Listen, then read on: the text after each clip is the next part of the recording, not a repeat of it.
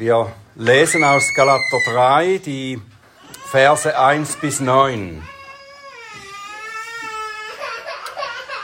Der Apostel Paulus schreibt, und das ist Gottes Wort, unverständige Galater, wer hat euch bezaubert, denen Jesus Christus als gekreuzigt vor Augen gemalt wurde? Nur dies will ich von euch wissen. Habt ihr den Geist aus Gesetzeswerken empfangen oder aus der Kunde des Glaubens? Seid ihr so unverständig? Nachdem ihr im Geist angefangen habt, wollt ihr jetzt im Fleisch vollenden? So Großes habt ihr vergeblich erfahren, wenn es wirklich vergeblich ist. Der euch nun den Geist darreicht und Wunderwerke unter euch wirkt, tut er es aus Gesetzeswerken oder aus der Kunde des Glaubens. Ebenso wie Abraham glaubt, Gott glaubte und es ihm zur Gerechtigkeit gerechnet wurde. Erkennt daraus, die aus Glauben sind, diese sind Abrahams Söhne. Die Schrift aber, voraussehend, dass Gott die Nationen aus Glauben rechtfertigen werde, verkündigte dem Abraham das Evangelium voraus. In dir werden gesegnet werden alle Nationen. Folglich werden die, die aus Glauben sind, mit dem gläubigen Abraham gesegnet. Himmlischer Vater, wir danken dir für dieses Wort. Wir danken dir, dass du zu uns sprichst, heute noch, nicht nur damals zu den Galatern, sondern auch heute für uns. Bitte hilf uns zu verstehen, was du uns zu sagen hast und öffne du meine Lippen, dass wir, dass ich deinen Ruhm und deine Herrlichkeit verkündigen kann. Amen. Nun schauen wir kurz noch einmal zurück an den Anfang des Briefes. Paulus macht hier sozusagen eine Fortsetzung von dem, was er ganz am Anfang gesagt hat. Ganz am Anfang, nach einem recht kurzen Gruß, da beginnt Paulus sofort mit dem Grund seines Schreibens. Er ist alarmiert über den geistlichen Zustand der Gemeinden in Galatien und er spricht die Geschwister auch im entsprechenden Ton dann an. Er sagt, ich kann mich nur darüber wundern, wie ihr euch so schnell vom wahren Evangelium abgewandt habt, hin zu einer gefährlichen Verfälschung. Und diese Verfälschung, die ist so gefährlich, dass er sogar sagt, dass diejenigen, die das Evangelium anders verkündigen, als er es tat, die sollen verflucht sein, ausgeschlossen vom Heil Gottes. Und dann nimmt der Apostel sich ziemlich viel Zeit, um in den ersten beiden Kapiteln zu begründen, dass er das Evangelium, das er verkündete, dass er das von Gott selbst empfangen hat. Und dass es das Evangelium ist, das auch alle anderen Apostel genau gleich empfangen hatten und lehrten, nämlich dass Jesus Christus sich für uns hingegeben hat um uns zu retten von unseren Sünden und uns von diesen zu befreien, vollkommen. Und schließlich sagt er, dass niemand auf irgendeine andere Weise gerechtfertigt werden kann, nicht wie die Judaisten behaupteten, durch Christus plus Beschneidung plus Halten des Gesetzes, sondern allein durch den Glauben an Christus, an das, was er für uns getan hat. Und seine Argumentation, die er da bis dahin mehrheitlich auf die Erfahrung seiner Berufung und seines Dienstes gründet, die schließt er dann ab mit der gewichtigen Aussage in Kapitel 2, Vers 21, also direkt vor unserem heutigen Abschnitt. Da sagt er, wenn die Gerechtigkeit durch Gesetz kommt, dann ist Christus vergeblich gestorben. Mit anderen Worten, damit, dass ihr meint, dass ihr durch Halten des Gesetzes etwas zu eurem Heil beitragen könnt, macht ihr das Werk Christi zunichte. Das ist ein kräftiger Vorwurf. Aber er ist zutreffend und die galatischen Christen müssen offensichtlich aus einem geistlichen Dämmerzustand aufgeweckt werden, aufgerüttelt werden und Paulus tut eben dies, indem er sie auffordert, gründlich nachzudenken. Denkt einmal nach. Und dazu stellt er ihnen eine Reihe von Fragen. In diesem, dieser Abschnitt, den wir gelesen haben, das sind eigentlich alles Fragen. Und er beginnt ziemlich heftig. Und wenn wir wüssten, dass der Apostel wenn wir nicht wüssten, dass der Apostel von einer Liebe und Besorgnis motiviert ist, dann könnten wir denken, er sei jetzt ziemlich unfreundlich. Ihr unverständigen Galater, das tönt noch im Deutschen einigermaßen harmlos. Eigentlich heißt das, ihr Galater ohne Verstand. Das griechische Wort bedeutet ihr seid ohne Verstand. Ihr seid Narren, mit anderen Worten, Dummköpfe. Warum sagt er das? Weil sie aufgehört hatten, an der Botschaft festzuhalten, die ihnen ganz klar verkündigt wurde und durch die sie ja selber zum rettenden Glauben gekommen sind. Das ist für den Apostel so absurd, dass er die Frage stellt, es ist eine rhetorische Frage, ob sie wohl von jemandem verhext wurden, bezaubert, verzaubert wurden. Wer hat euch bezaubert?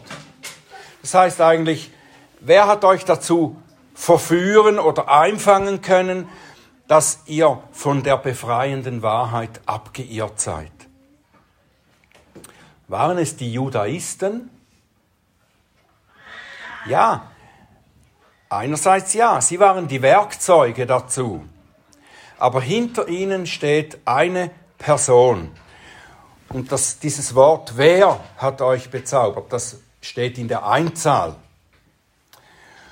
Es ist der Teufel, der den Verstand derer verblenden kann, die nicht an Christus und seiner Wahrheit festhalten. Und genau das ist mit den Galatern passiert. Paulus weiß das. Er fragt nicht, er stellt nicht eine Frage, weil er es nicht wüsste, sondern weil es trotz allem fast nicht zu glauben ist, was da passiert ist mit den Galatern. Und weil er seine Leser, wie gesagt, zum selber Nachdenken bewegen will. Er stellt diese Frage, damit sie sich die Antwort überlegen können. Was, was antworten wir darauf? Denkt nach und sagt mir, wie ist es möglich, dass ihr euch so schnell verführen lasst, von der Wahrheit abzuweichen, die ich euch doch so klar und deutlich verkündigt habe. Euch wurde doch deutlich Christus als gekreuzigt vor Augen gemalt, sagt er. Und damit meint er seine frühere Verkündigung der Botschaft vom Kreuz, die sie gehört und angenommen hatten. Paulus betont mehrfach im Neuen Testament, dass er überall nichts anderes als diese gute Botschaft, das Evangelium von Jesus Christus verkündigt, der für unsere Befreiung von der Sünde gekreuzigt wurde. Im 1. Korintherbrief zum Beispiel, Kapitel 2, Vers 2 und 4, denn ich nahm mir vor, nichts anderes unter euch zu wissen als nur Jesus Christus und ihn als gekreuzigt. Und meine Rede und meine Predigt bestand nicht in überredenden Worten der Weisheit, sondern in Erweisung des Geistes und der Kraft. Wenn Paulus sagt, dass er nichts anderes als den gekreuzigten Christus verkündigt, dann meint er damit, dass es nichts anderes braucht, um die Glaubenden zur Rettung zu führen. Weil nämlich Christus am Kreuz alles vollbracht, das heißt alles vollendet hat, das zur Rettung notwendig ist. Alles. Von A bis Z. Und er rief ja aus an seinem Kreuz, es ist vollbracht. Und damit meint er sein vollkommenes Werk des Heils, der Rechtfertigung, der Heiligung und Verherrlichung der Glaubenden. Und was Paulus den Korinthern schreibt, meine Predigt bestand nicht in Erweisung, bestand in Erweisung des Geistes und der Kraft. Das gilt an allen Orten, wo Menschen zum Glauben kamen, auch in Galatien. Der Geist, den sie empfangen haben, hat sie überführt und das vollkommene Heil bei ihnen angewendet. Und darum fragt er sie weiter in Vers 2, Galater 3, Vers 2. Das will ich von euch wissen. Habt ihr den Geist aus Gesetzeswerken empfangen oder aus der Kunde des Glaubens? Das ist wieder eine rhetorische Frage. Die Antwort ist klar. Sie haben den Heiligen Geist nicht dadurch empfangen, dass sie sich erst bemüht haben, das Gesetz zu halten. So wie wenn Gott gesagt hatte, ja, jetzt gebt euch mal Mühe und haltet meine Gebote und alles, und dann gebe ich euch den Heiligen Geist. Sie haben die Verkündigung gehört, sie haben die Verkündigung glaubend gehört, die Verkündigung des Evangeliums. Und so sagt Paulus auch im Römer 10, Vers 17, also kommt der Glaube aus der Verkündigung, die Verkündigung aber durch das Wort Christi. Mit anderen Worten, durch das Wort von Christus, dem Gekreuzigten, der alles vollbracht hat. Der Glaube kommt aus dieser Verkündigung, durch diese Verkündigung und auch der Glaube, den sie durch das predigt, gepredigte Evangelium empfangen haben, ist vorher durch den Geist in ihnen gewirkt worden. Das war nicht ein Glaube, den sie selber äh, angekurbelt haben oder hervorgeholt haben, der schon in ihnen war. Denn aus Gnade seid ihr errettet durch den Glauben und das nicht aus euch, Gottes Gabe ist es, nicht aus Werken, damit niemand sich rühme. Epheser 2, Vers 8. Natürlich, das Gesetz, die Werke des Gesetzes haben ihren Platz im Leben des Gläubigen. Sie haben ihren Platz da. Und wenn wir in Kapitel 2 des Epheserbriefes weiterlesen, dann sehen wir das sogleich. Da heißt es im Vers 10, denn wir sind sein Gebilde, in Christus Jesus geschaffen, zu guten Werken, die Gott zuvor bereitet hat, damit wir in ihnen wandeln sollten. Und diese guten Werke sind Frucht, die der Geist wirkt, nachdem wir ihn empfangen haben, nachdem er das vollendete Werk Christi in uns angewendet hat. Die Werke des Gesetzes sind niemals Voraussetzung, um gerechtfertigt zu werden, um das ganze Heil zu empfangen. Auch nicht, um uns in der Heiligung weiter voranzubringen. Auch die Heiligung, die, die Umgestaltung, die uns Christus ähnlicher werden lässt, ist nicht unser Werk, sondern es ist das Werk Gottes, des Heiligen Geistes. In Römer 8, Vers 29 und 30, da schreibt Paulus, denn die er vorher erkannt hat, die hatte auch vorherbestimmt, dem Bilde seines Sohnes gleichförmig zu sein, damit er der Erstgeborene sei unter vielen Brüdern. Die er aber vorherbestimmt hat, diese hat er auch berufen, die er berufen hat, diese hat er auch gerechtfertigt, und die er gerechtfertigt hat, die hat er auch verherrlicht. Alles geschrieben in der Vergangenheitsform. Abgeschlossene Sache. Christus hat am Kreuz alles für uns erworben, das ganze Heil. Und so fragt Paulus weiter im Kapitel 3, Vers 3 in Galater, seid ihr so unverständig, nachdem ihr im Geist angefangen habt, wollt ihr jetzt im Fleisch vollenden? Mit anderen Worten, gebraucht doch euren Verstand. Denkt ihr, ihr könnt das Werk des Geistes selber in eure Hand nehmen und aus eurer eigenen Kraft zur Vollendung bringen? Das ist Dummheit, zu meinen, wir können Gottes Werk tun. Und es ist nicht nur dumm, sondern es ist auch hochmütig. Es ist der Hochmut der Gesetzlichkeit. Der Mensch erhebt sich über Gott. Er meint, er könne etwas leisten, um dann mit seinen Werken gut dazustehen. Seht, das habe ich erfüllt, was Gott fordert. Jetzt wird, ja muss er mich bestätigen und annehmen und segnen, weil ich ein guter Christ bin, der das tut, was er will. Und alle, die als Christen anerkannt werden wollen, die müssen das ebenso tun. Das ist der Hochmut der Gesetzlichkeit.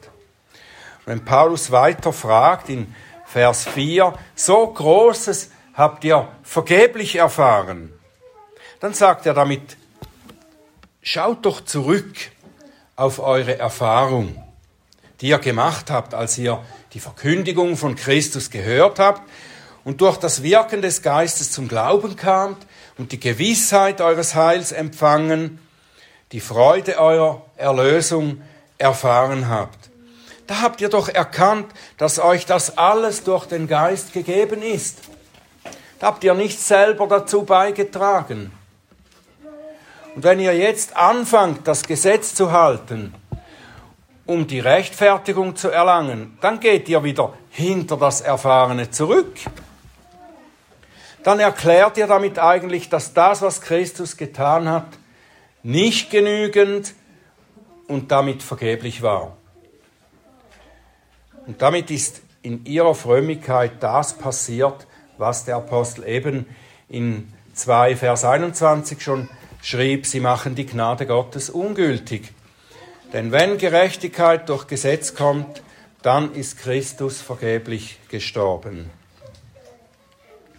Wenn das Gesetz, das alttestamentliche System mit der Beschneidung, den Geboten, dem Priesterdienst, mit den Opfern und den Zeremonien und so weiter, wenn das dazu gegeben wäre und bewirken könnte, dass jemand von Gott angenommen wird, dann hätte Christus nicht kommen müssen.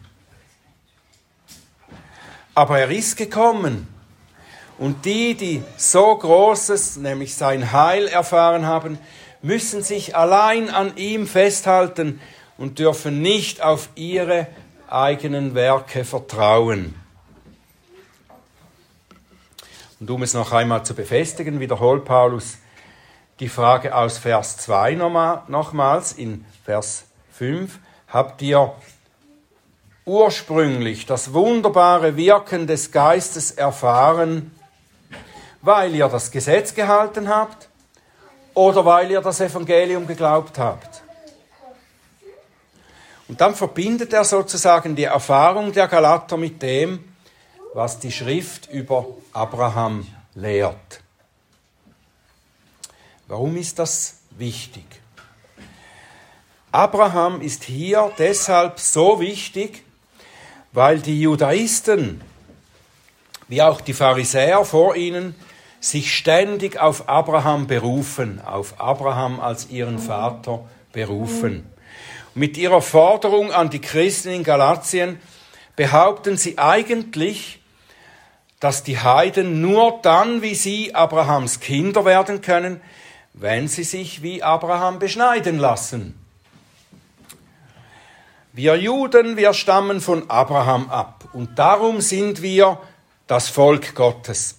Und wenn ihr zum Volk Gottes gehören wollt, müsst ihr auch unsere Gesetze halten, die Gott uns gegeben hat. Moment mal, sagt Paulus. Schauen wir uns doch Abrahams Geschichte etwas genauer an. Schauen wir doch, auf welche Weise er denn gerechtfertigt wurde und zum Vater des Volkes Gottes wurde. Er wurde es allein durch den Glauben. Paulus zitiert dann aus Genesis 15, Vers 6. Abraham glaubte Gott und er rechnete es ihm als Gerechtigkeit an. Durch den Glauben gerechtfertigt, durch den Glauben allein gerechtfertigt, von Gott angenommen als gerecht. Und bevor Mose das schrieb, berichtet er darüber, dass Abraham eigentlich Gott vorhielt, dass er ihm noch keinen Sohn gegeben hatte, der seine Nachkommenschaft begründen würde. Er war sich bewusst, dass er das nicht zustande bringen kann. Er war ja zu alt und Sarah war unfruchtbar. Der Mensch Abraham konnte absolut nichts dazu beitragen, dass das Volk Gottes entsteht, wie Gott versprochen hat. Er war darin völlig von Gott abhängig. Das war er sich bewusst. Abraham war sicher ein guter und gerechter Mann im Großen Ganzen und er hörte auf das, was Gott ihm sagte. Er hatte bereits angefangen, Gott zu gehorchen, ist ausgezogen und ist dahin gegangen, wo Gott ihm gezeigt hat und er ist gehorsam gewesen bis dahin. Das half ihm nicht, um das zu werden, was Gott aus ihm machen wollte. Gott war derjenige, der alles tun würde, um sein Volk entstehen zu lassen und es für sich zu heiligen. Und das sagte er Abraham mehrfach in Genesis 15, da am Anfang. Ich werde das tun, sagt Gott. Ich werde das tun. Am Anfang von Genesis 15 sagt er, schau zum Himmel, sieh die Sterne, so zahlreich werde ich deine Nachkommen machen. Und dann heißt es, Abraham glaubte dem Herrn und er rechnet es ihm als Gerechtigkeit an. Abraham wurde durch seinen Glauben allein gerechtfertigt. Und durch diesen Glauben wurde er zum Vater aller Glaubenden. Paulus sagt in Vers 7 hier, Galater 3, erkennt daraus, die aus Glauben sind, diese sind Abrahams Söhne. Erben. Also nicht die leiblichen Nachkommen Abrahams, sondern die geistlichen bilden das Volk Gottes. Und er doppelt noch nach. Vers 8 ist ein sehr herausfordernder Satz für die stolzen Juden. Er sagt, dass als Gott zu Abraham sagte, in dir werden alle Nationen gesegnet werden, heißt das, dass damit Abraham das Evangelium von der Rechtfertigung aus Glauben für alle Nationen verkündigt wurde. Also Abraham hat da schon das Evangelium gehört. Im, im griechischen Grundtext heißt es, äh, dass Abraham evangelisiert wurde dieser Botschaft äh, der Glaubensrechtfertigung für alle Nationen. Und als Abraham diese Verheißung empfing, da galt sie ihm eben nicht ihm allein. Die Verheißung sagt, dass alle Menschen, Juden und Heiden, auf dieselbe Weise wie Abraham gerechtfertigt werden. So wie Abraham keine Bedingung des Gesetzes erfüllen musste, so müssen es auch die Juden, seine leiblichen Nachkommen nicht, und so müssen es auch die Nationen nicht. Und das heißt auch, darauf wird Paulus dann später im Brief noch ausführlicher eingehen, dass man nicht durch leibliche Abstammung ein Sohn Abrahams ist, sondern durch Glauben.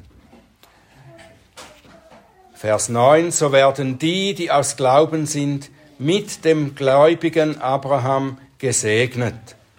Wir warten alle auf denselben Segen, den Abraham im Glauben erwartete.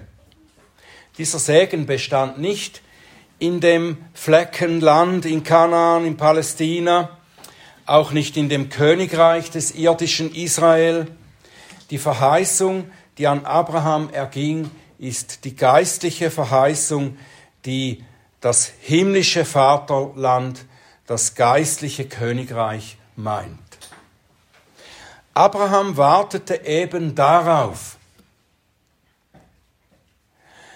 Es heißt diesbezüglich von ihm, wie von seinen glaubenden Nachkommen auch, im Hebräerbrief Kapitel 11, Vers 13, diese alle sind im Glauben gestorben und haben die Verheißungen nicht erlangt.